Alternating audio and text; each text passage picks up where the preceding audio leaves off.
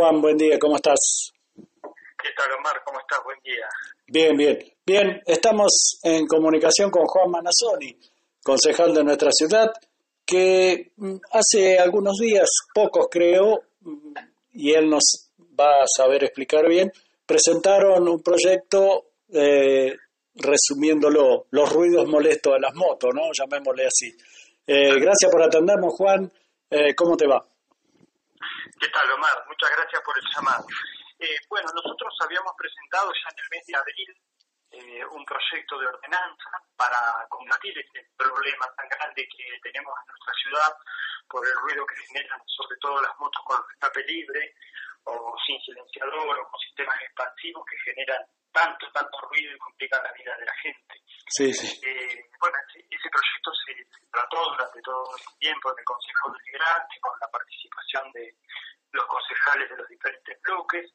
También eh, hicimos consultas a la Dirección de, Control Urbano Vehicular, al juzgado de faltas, y así fue que, bueno, en la sesión del jueves pasado se aprobó este proyecto que, que bueno, que lo que permite es darle una herramienta más a quienes controlan en la calle para el momento de, retener las motos. Es decir, ahora por el solo hecho de tener el caño de escape adulterado, eh, no sea el original de la moto, sí, sí, entiendo. sistema de, ruido, ahí entonces ya es motivo para poder retener la moto y no devolvérsela hasta que se cumplan eh, ciertos requisitos. ¿Cuáles son esos requisitos? Bueno, primero que la retire el titular, segundo que no tenga deuda de patente municipal, tercero que eh, pague la multa, cuarto que eh, lleve el nuevo caño de escape y lo cambie en el lugar. Si no, no se puede llevar la, moto. Bien. Eh, y además hay otra cuestión que es que le permitimos a los controladores de tránsito que puedan aportar imágenes, ya sea de foto o, o, videos de teléfono, para poder eh, para poder eh, elaborar el acta contravencional, no solo el acta, digo, la boleta que hace el, controlador, sino también poder aportar el jugador. Sí, como una prueba. Como una prueba más, ya sea una fotografía o, una, un video.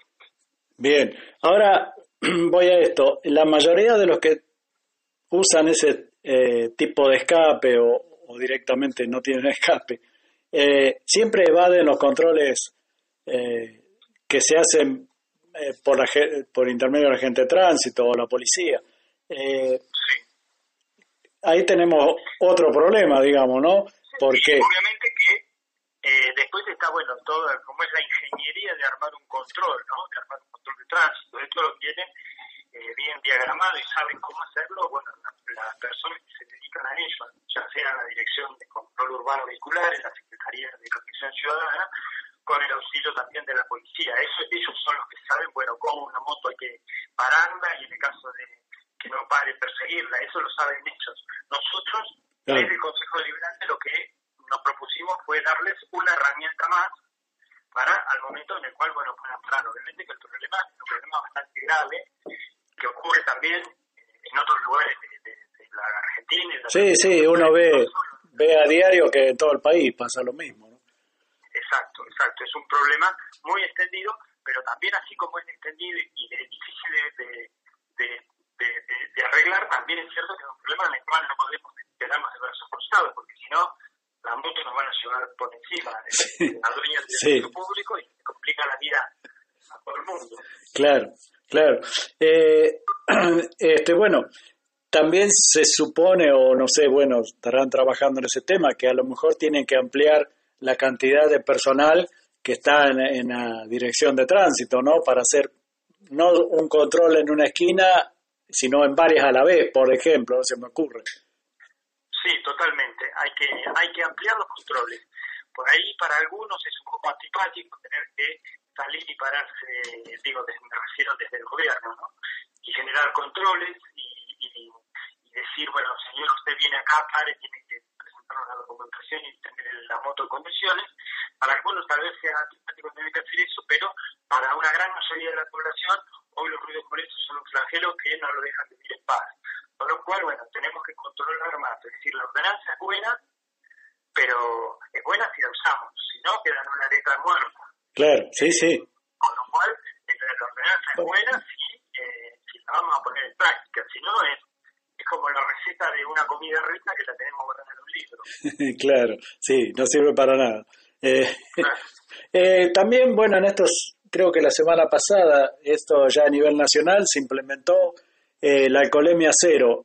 Eso no sé si estás en el tema, pero bueno, también incluye a toda la provincia, ¿no es cierto? O sea... Exactamente. Esto, salió por pedido de las organizaciones eh, sobre todo de, familiares de víctimas de accidentes de tránsito, a nivel provincial. Esta semana se votó la ley de, de alcohol cero. Eh, hoy en día, eh, bueno, ese es un caso bien, es un caso bien ejemplo.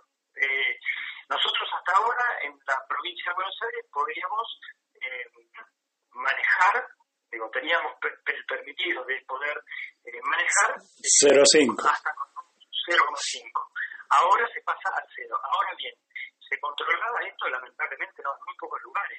Entonces, uno puede cambiar de, permito el 0,5 al 0,2. Sí, estamos lo mismo que... el cero, pero si vos no controlás... Estamos lo mismo que, que lo otro. sí, podés tener la ley, podés tener... Claro, eh, digo yo, no sé exactamente, no, no, no, no le he preguntado a Villarruel, por ejemplo, ¿no? ¿Qué cantidad de alcoholímetros hay en Tandil? No sé, pero... No sé cuánta cantidad de kilómetros hay, lo que sí sé es que en la, en la, y esto es bastante preocupante, en el informe que hizo el secretario de Protección Ciudadana en el mes de eh, septiembre, o agosto-septiembre, eh, que llegó al Consejo Deliberante, nos relató y lo presentó por escrito que hubo seis infracciones de alcohol, de, de alcoholemia, durante todo un año. ¿Quién puede creer que eso es cierto? Que haya seis claro. Imposible. En un año una ciudad de 150.000 habitantes. Claro.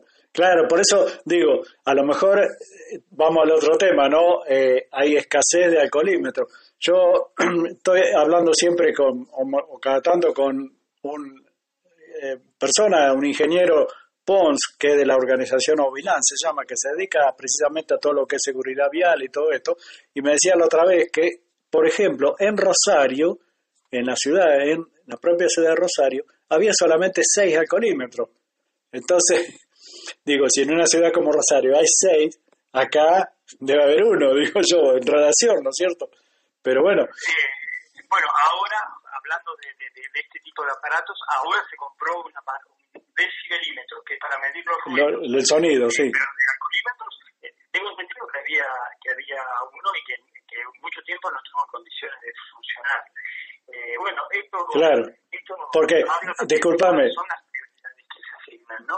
De, ¿Qué las cuestiones? Claro, digo, yo del lado técnico, por, por tener estudio ¿no? de, técnico, eh, esos son aparatos que llevado cierto tiempo se descalibran, como cualquier instrumento de medición.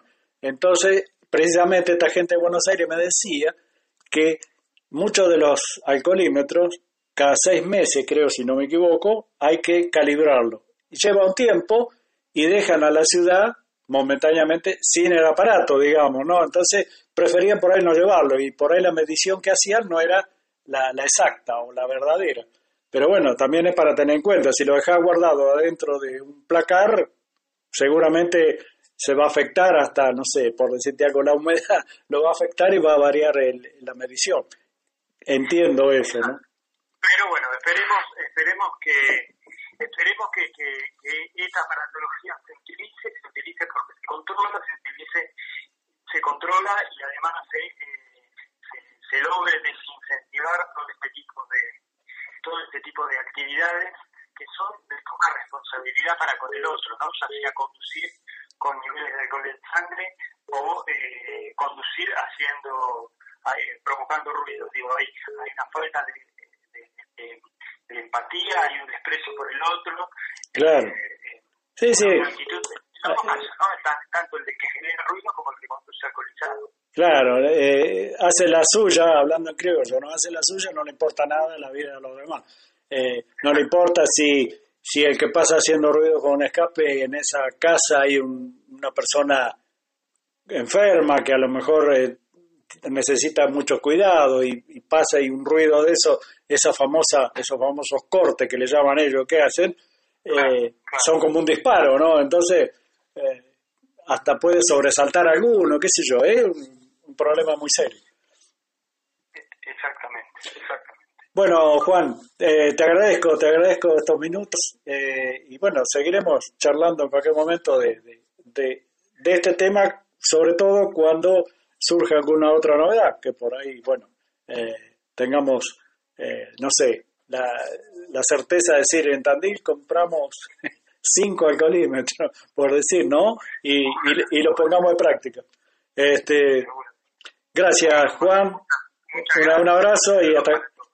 Gracias, gracias, un abrazo. Adiós.